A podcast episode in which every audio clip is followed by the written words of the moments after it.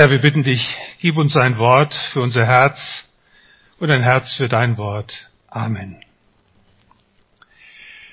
Als ich den Ablauf von diesem Gottesdienst bekommen habe, da habe ich gedacht, das ist aber ganz komisch. Jetzt hast du schon gesagt, du wirst über diese Stelle predigen, wo es um die arme Witwe geht. Normalerweise ist es dann so, dass äh, dann die Kollekte immer nach der Predigt kommt. Und wenn man das Thema nennt, dann greifen alle schon so ganz ängstlich an ihr Portemonnaie. Aber Sie können ganz beruhigt sein, die Kollekte ist schon hinter uns. Das, was die Sabine Silva als arme Witwe bezeichnet hat, das hat Luther in seiner Bibel überschrieben mit das Schärflein der armen Witwe. Ich weiß nicht, ist Ihnen das bekannt als feststehender Begriff schon, das Schärflein der armen Witwe? Ist das noch bekannt? Ist doch quasi sprichwörtlich. Und wenn man sich das einmal überlegt, diese Überschrift, dann kommt man sehr schnell darauf, wenn man die Geschichte kennt, dass ja im Grunde genommen da zwei Dinge gar nicht stimmen. Das erste ist, es geht in diesem Text nicht um ein Schärflein. Ein Schärflein, das war im 18. Jahrhundert so die kleinste Münzeinheit, die es in der Gegend um Erfurt, wo sich Martin Luther bewegte, gab. Wir kennen diesen Begriff noch aus dem deutschen Begriff, dass man etwas verscherbelt. Das heißt, unter Wert verkauft im Grunde genommen. Also zur Zeit, als Jesus gelebt hat, da gab es kein Schärflein, sondern da gab es ein Lepton.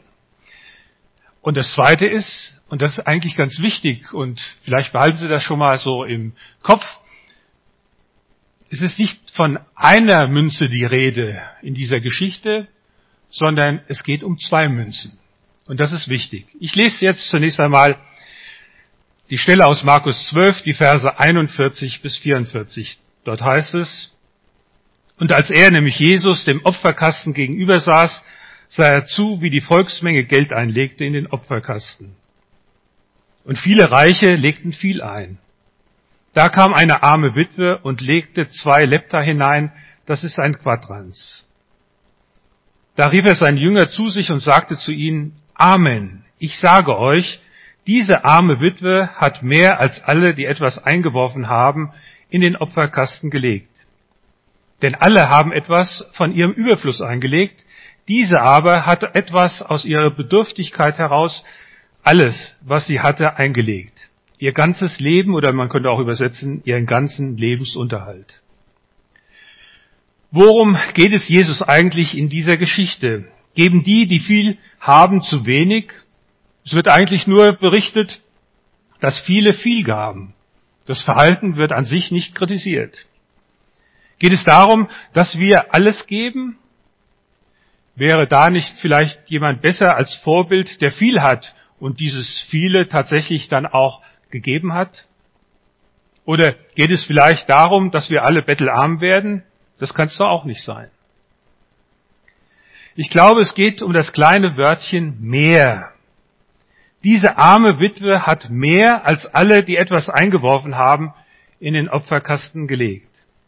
Es geht darum, dass bei Gott andere Maßstäbe gelten als die, die wir normalerweise in dieser Welt kennen. Ich weiß nicht, kennen Sie die Maßeinheit ein Armin? Wir haben ja Lehrer unter uns. Wo sind die nochmal? Kennen Sie einen Armin? Normalerweise kennt man ein Liter, ein Kilogramm, ein Meter und so weiter. Aber es gibt in Herborn die Maßeinheit ein Armin. Ich heiße ja Armin. Und das hat den Hintergrund, dass wir vom Tennisclub so einen kleinen Volleyballkreis haben für den Winter. Und wir haben uns immer darüber unterhalten und gestritten, wie hoch denn das Netz hängen müsste. Da gibt es offizielle Richtlinien, aber das passt nicht bei so kleinen Leuten wie uns. Und dann sind wir übereingekommen, das Netz wird immer so hoch gehängt, wie ich gerade noch drankomme. Und diese Einheit ist ein Armin. Wenn man diese Einheit nicht kennt und noch nichts davon gehört hat, dann kann man da nicht, nichts mit anfangen. Wir rechnen in dieser Welt, wenn es darum geht, wer mehr oder weniger in den Opferstock eingelegt hat, nach dem Wert der Münzen normalerweise. Also ich könnte jetzt mal hier reinschauen und wenn da ein 100-Euro-Schein drin ist, ich kenne eure Kollekte normalerweise nicht, dann wird das aber schon ganz oben sein, oder? Was? Wir gucken mal durch, ja. Ich habe auch viele Kollekten gezählt, also die 1 Cent Stücke sind häufiger als die 100 Euro, ja. Aber so ist das bei uns. Wir gehen, wenn es darum geht, welches der höhere Wert ist, davon aus, welches der Betrag ist, der höher ist. Bei Jesus ist es aber so, dass er ein ganz anderes, ein neues Maß ins Spiel bringt, was unserer Welt normalerweise nicht bekannt ist. Bei ihm entscheidet sich das mehr oder weniger nicht an der Höhe des Betrages, der angelegt wird. Welches ist denn der Maßstab von Jesus? Jesus schaut nicht auf das, was wir geben, sondern auf das, was wir behalten, was wir festhalten. Und bei Jesus gilt dabei, weniger ist mehr. Die Reichen gaben viel, aber da sie es aus ihrem Überfluss gaben, verblieb auch viel bei ihnen zu ihrer eigenen Verfügung. Bei der armen Witwe war das anders und deswegen ist es wichtig, dass sie zwei Münzen hatte. Sie hat nicht nur eine gegeben, sondern sie hat beide Münzen gegeben. Sie hat keine zurückbehalten. Jesus richtet unseren Blick darauf, dass anders als wir Menschen Gott darauf schaut, was wir ihm vorenthalten. Gott wertet nicht so hoch das, was wir ihm geben, sondern schaut auf das, was wir zurückhalten, wo wir selbst noch drüber verfügen wollen. Und dabei zählt nicht nur das Geld, aber am Geld wird es häufig ganz deutlich. Nicht umsonst sagt Jesus an anderer Stelle, ihr könnt nicht Gott dienen und dem Mammon. Wenn wir unser Leben unter diesem Maßstab Gottes sehen, stellt sich die Frage, wo halten wir Dinge vor Gott zurück? Wo wollen wir selbst noch Herr sein? Ich möchte Ihnen heute Morgen so einige Anstöße geben und vielleicht überlegen Sie einmal, wie das bei Ihnen persönlich aussieht, wo Sie gefragt sind, wo es bei Ihnen darum geht, vielleicht Dinge abzugeben. Und wir fangen vielleicht beim Geld an. Ja, das liegt ja nahe doch nach dieser Geschichte. Wie sieht unser Umgang mit Geld aus? Ich weiß nicht, habt ihr hier Verpflichtung zum Zehnten? Ich höre nichts. Nein. Also viele Christen sind ja sehr stolz darauf, dass sie den Zehnten geben. Wobei das ja dann schon immer sehr schwierig wird bei den Freiberuflern. Ich bin ja Rechtsanwalt. Äh, wovon der Zehnte? Vorsteuern, Nachsteuern. Aber wenn man Vorsteuern gibt, dann ist man umso stolzer noch darauf. Ist das aber das, was Jesus will? Will Jesus zehn Prozent? Das war eine Richtlinie im Alten Testament. Und das ist auch gut, wenn wir bestimmte Richtlinien für unseren normalen Umgang mit Geld haben. Aber das, was Jesus eigentlich will, ist doch 100 Prozent. Es geht doch darum, dass alles, was wir haben, ja, ihm zur Verfügung steht, dass wir es so sehen, als wenn es sein Eigentum wäre und wir es nur verwalten. Ich glaube, das ist wichtig, dass wir halt nicht uns damit beschränken, dass wir sagen, ich habe meinen Zehnten gegeben und über die 90 Prozent sonst, da kann ich selbst verfügen. Ich will immer versuchen, an so ein Beispiel deutlich zu machen, wie das das Leben auch dann verändert. Das ist jetzt nicht ständergerecht, was ich jetzt sage. Also, der Mann hat ein neues Auto gekauft. Und er lässt seine Frau damit fahren. auf dem Parkplatz. Und sie kommt wieder nach Hause und lebt noch, aber das Auto hat eine Beule. Wie reagiert der Mann? Es gibt ja vielleicht Männer, denen das schon mal passiert ist. Also ich frage lieber die Frauen. Wie hat Ihr Mann reagiert? Sie können sich es vielleicht vorstellen. Ganz neues Auto. Jetzt schon wieder eine Beule drin. Hättest nicht besser aufpassen können. Jetzt überlegen Sie mal, wenn Sie wirklich davon ausgehen, 100 Prozent dessen, was ich habe, gehört Jesus, dann gehört ja Jesus auch mein Auto. Wie muss ich dann fragen? Frau kommt und ich sage, Herr Jesus, guck dir das mal an, was die damit gemacht hat. Das ist doch unmöglich, wie mit, die mit deinem Eigentum umgeht. Was wird Jesus sagen? Ach, weißt du, ich bin eigentlich ganz froh, dass sie noch lebt. Das Auto ist mir nicht so wichtig. Ich kann auch mit der Beule rumfahren. Merken Sie, das bedeutet was ganz anderes, wenn ich wirklich ernsthaft davon ausgehe, dass ja alles, was ich habe, Jesus zur Verfügung steht. Oder jetzt muss ich natürlich umgekehrt auch was für die Frauen machen. Also Frau hat gerade Mann dazu überredet, dass er einen neuen Teppichboden verlegt. Trendfarbe weiß, also so ganz hell. Und was passiert? Die Kinder kommen nach Hause und bringen noch welche aus der Jungschar mit. Und die stürmen in die Bude rein, haben nicht bedacht, dass sie vorher durch den Matsch gelaufen sind. Teppichboden dahin. Ich weiß, eine gute Hausfrau kriegt das wieder sauber, aber es ist halt auch mit Arbeit verbunden. Wie reagiert die Mutter? Wie könnt ihr nur? Habt ihr das nicht in der Jungschar gelernt? Wart doch im Wöllmersen.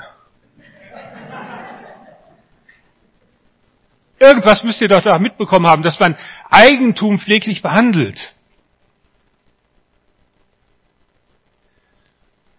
Stellen Sie sich vor, Jesus gehört auch dieser Teppichboden. Wie muss dann die Reaktion lauten? Ach ja, guck mal, den schönen Boden und wie die damit umgegangen sind. Kannst du den nicht mal wirklich mal so einen Blitz herunterfahren lassen vom Himmel und den zeigen, ja, so geht's nicht weiter. Und plötzlich kommt die Stimme von Jesus und Jesus sagt, hier, weißt du, ich freue mich eigentlich, dass die Kinder noch zu dir nach Hause kommen und dass sie noch welche aus der Jungschar mitbringen. Mach denen doch lieber einen Kakao, erzähl ihnen etwas von mir und dann kannst du ja vielleicht auch nochmal sagen, komm, wir können ja gemeinsam versuchen, den Teppichboden wieder sauber zu bekommen. Das klingt jetzt alles lustig, aber überlegen Sie das mal für sich daheim. Wie gehen Sie mit den Sachen um, die Ihnen gehören? Und wie müssten Sie unter Umständen damit umgehen, wenn Sie wirklich das ernst nehmen, dass alles zu 100 Prozent Jesus gehört? Ein zweiter Bereich ist die Zeit. Ich höre häufig, die Zeit brauche ich für mich selbst. Ja, gerade im Urlaub und so auch, ja. Und es ist selbstverständlich, dass wir Zeiten der Entspannung, Zeiten der Ruhe brauchen, Zeiten auch der Besinnung. Die hatte Jesus auch. Aber wenn wir glauben, dass wir Geschöpfe Gottes sind, sollten wir auch darauf vertrauen, dass er weiß, was wir benötigen. Und ist es nicht häufig eher so, dass unser schlechtes Gewissen die Anforderungen, die andere an uns stellen oder ganz einfach die Umstände sind, die uns unter Druck setzen? Und wie befreiend ist es dann, in diesen Drucksituationen hinein sagen zu können, meine Zeit, das ist nicht meine Zeit, sondern meine Zeit, die liegt in den Händen meines Gottes. Vor ihm habe ich meinen Umgang mit Zeit zu verantworten, und zwar nur vor ihm. Und wie entspannend kann es dann auch sein, einfach einmal Gott zu fragen, wofür soll ich mir denn Zeit nehmen? Wofür willst du mir Zeit geben? Unter Umständen Zeit, um zur Ruhe zu kommen? Für die Familie? Für meinen Ehepartner? Aber unter Umständen auch Zeit, um ganz neue Aufgaben in Angriff zu nehmen. Auch bei der Zeit ist es so, dass Gott zu 100 Prozent darüber verfügen will. Oder ein weiterer Bereich, die Familie. Ob und wen ich heirate, wie mein Sexualleben gestaltet ist, das ist doch meine Privatsache. Das hört man heute immer wieder. Aber stimmt das wirklich? Oder hat Gott hier auch ein Wörtchen mitzureden, beziehungsweise darf er das alles ganz bestimmen? Wie sieht unser Umgang mit den Kindern aus? Manchmal habe ich das Gefühl, gerade unter Christen, ja, dass man meint, Kinder sind unser Eigentum. Nein, sie gehören zu 100 Prozent Gott. Und das hat Auswirkungen. Das ist für mich ganz interessant, wenn ich mal so frage, Leute, ja, was wisst ihr denn aus der Bibel, äh, Umgang Eltern und Kinder? Was kommt dann? Was meinen Sie? Ja, Ehre, Vater und Mutter. Wissen Sie, was nie kommt? Dass der Mann seine Eltern verlassen soll. Das steht auch in der Bibel drin. Da wird nie gesagt, wie Jesus ja, sich gegenüber seiner Mutter verhalten hat. Und ich glaube, dass das gerade in unseren christlichen Kreisen wichtig ist, dass wir das ganz neu in den Blick bekommen, dass unsere Kinder zu 100 Prozent nicht uns zur Verfügung stehen müssen, auch nicht für die Pflege, ja, sondern 100 Prozent für Jesus zur Verfügung stehen müssen. Da kann man trotzdem unter Umständen seine Eltern pflegen. Da darf man trotzdem seine Eltern besuchen. Aber in erster Linie gehören sie Gott. Und das muss unter Umständen auch konkret werden. Lassen wir sie wirklich gehen? Dürfen sie Gott mehr gehorchen als uns? Ein weiterer Bereich ist meine Arbeitskraft. Heute ist ja so, dass man davon ausgeht, ja, Geld ist das Wichtigste, damit kann ich mir Sicherheit besorgen, damit äh, kann ich mich selbst verwirklichen und dafür setze ich meine Arbeitskraft ein. Aber wenn wir davon ausgehen, dass alles zu 100 Prozent Gott zur Verfügung stehen soll, dann geht es doch auch bei der Arbeitskraft in erster Linie darum, dass ich frage, was hat Gott mit meinem Leben vor? Wo soll ich ein Werkzeug Gottes sein? Ich gehe jetzt langsam auch so auf das Alter zu, wo man in Rente geht. Und es ist für mich erschreckend, wenn um mich herum Leute in Rente gehen und sagen, so, jetzt habe ich nichts mehr zu tun oder jetzt brauche ich nichts mehr tun. Das ist doch keine Einstellung für einen Christen. Meine Arbeitskraft steht doch zu 100 Prozent Gott zur Verfügung und er darüber zu entscheiden, wo ich gebraucht werde, was ich noch zu tun habe. Bei mir war es ganz am Anfang meines Christseins so, dass auch an dieser Stelle das für mich ganz konkret geworden ist. Diese Frage, stehe ich zu 100 Prozent Gott zur Verfügung. Nämlich, ich hatte angefangen, Jura zu studieren und bin dann zum Glauben gekommen, bin aus dem Studium herausgeholt worden zum Zivildienst und musste mich dann entscheiden, ja, äh, was machst du weiter?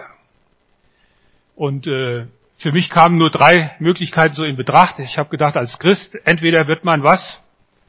Mediziner, Theologe oder Lehrer. Und und bei Lehrer war mir ganz klar, das kann Gott nicht wollen, dass ich Lehrer werde, so dass bei mir nur noch zwei Sachen übrig blieben, also entweder Theologe oder Arzt. Und ich habe dann angefangen zu beten und die ganze Gemeinde hat mitgebetet. Ja, zeige doch äh, dem Armin, ob er jetzt Medizin studieren soll oder Theologie. Das hat über ein halbes Jahr lang gedauert. Und die Gemeinde war sehr begeistert. Ein junger Mann, der sich so zu 100 Prozent zur Verfügung stellt und Gott fragt, was er machen soll. Bis plötzlich ich an einen Punkt gekommen bin, wo ich gemerkt habe, was machst du denn da eigentlich? Du schränkst Gott ein. Du fragst nicht, Herr, was hast du mit mir vor, sondern du sagst entweder Medizin oder Theologie.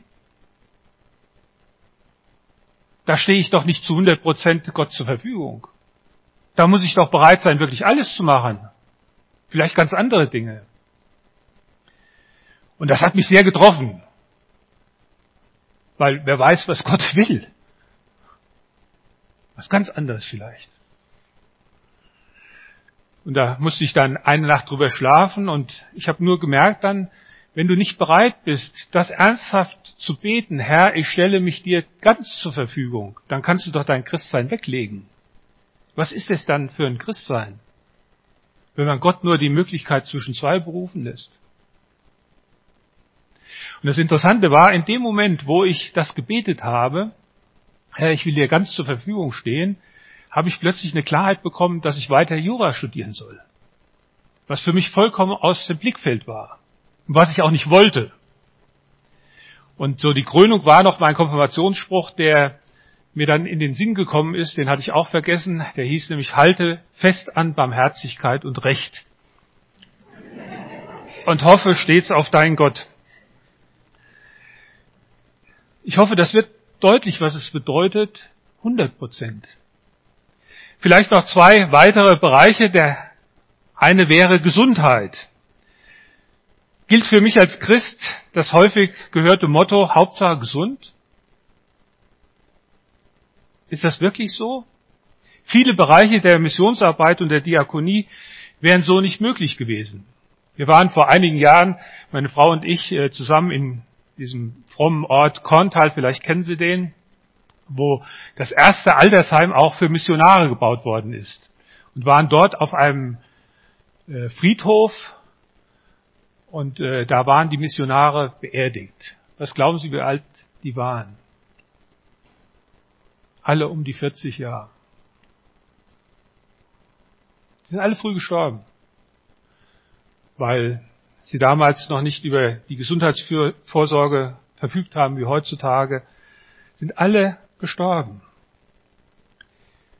Und ich glaube, dass das wichtig ist, dass wir uns das auch vor Augen halten, auch unsere Gesundheit steht Gott zur Verfügung. Das bedeutet zum einen, dass wir auf sie Acht geben sollen, ja, dass wir Gesundheitsfürsorge betreiben, ja, dass wir darauf Acht haben, wie wir mit unserem Körper umgehen. Aber das bedeutet auf der anderen Seite auch, dass wir bereit sind, uns ganz einzusetzen. Denn wer in die Jesus-Nachfolge geht, für den gilt äh, Markus 8, Vers 35, wo Jesus sagt, denn wer sein Leben erhalten will, der wird's verlieren. Und wer sein Leben verliert um meinetwillen und um des Evangeliums willen, der wird's erhalten. Und noch ein weiterer Bereich. Vielleicht ist das vielleicht der Bereich, wo es bei Ihnen drum geht, wenn die anderen Bereiche Ihnen bisher jetzt nichts gesagt haben, nämlich der Bereich der Würde und Ehre. Das ist ja etwas, was ganz wichtig ist für uns Menschen. Deswegen steht schon im Grundgesetz im ersten Artikel, die Würde des Menschen ist unantastbar. Aber wie ist das eigentlich bei uns Christen? Es war einmal ein Schüler, der wurde von seinem Lehrer gefragt, wer hat dich denn geschaffen? Und da antwortete er, ja, Gott, aber nur so klein. Der Rest ist von mir. Das ist ja manchmal so unser Verhalten auch als, als Fromme. Ja, dass wir ganz genau wissen, wir müssen Gott die Ehre geben, aber so ein bisschen Ehre, ja, die behalten wir uns dann doch auch vor. Aber wie ist das mit der Ehre? Das ist doch wichtig für uns, dass wir wenigstens seinen Restwürde behalten. Wie ist das, wenn plötzlich falsche Beschuldigungen kommen? Wenn wir missachtet werden? Wenn wir falsch verstanden werden? Ich glaube, dass es auch da wichtig ist, dass wir uns vor Augen halten, auch das gehört alles Jesus. Zu 100 Prozent. Wem folgen wir denn nach? Das ist doch Jesus, von dem gesagt wird in Jesaja 53, Vers 3, er war der Allerverachteste und Unwerteste. Und als Jesus seine Jünger in die Nachfolge rief, da sagte er, will mir jemand nachfolgen, der verleugne sich selbst und nehme sein Kreuz auf sich und folge mir nach. Wie können wir da denken, dass wir einen Teil unserer Würde zurückbehalten müssen?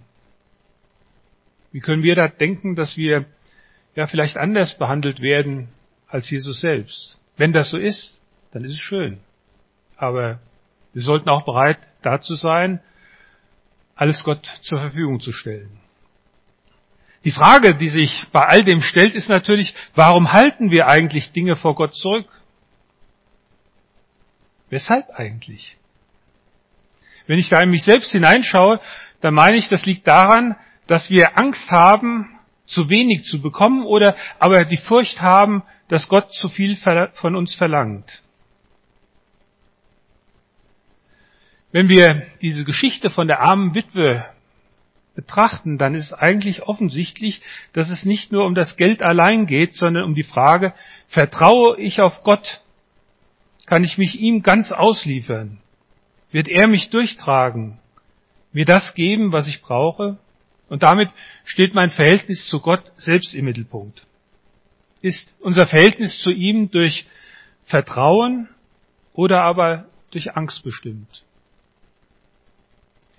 Gott selbst stellt sich ja in seinem Wort uns als der vor, der uns gerade durchhelfen möchte, als der, der weiß, was wir brauchen, als der, der unser Leben zum Ziel bringen will. Dadurch, dass wir selbst die Dinge in die Hand nehmen oder in der Hand behalten wollen, schränken wir Gottes Wirken in unserem Leben ein. Und deswegen sagt Jesus Amen als Bestätigung zum Handeln dieser Witwe und macht sie damit zum Vorbild für seine Jünger und natürlich auch zu einem Vorbild für uns.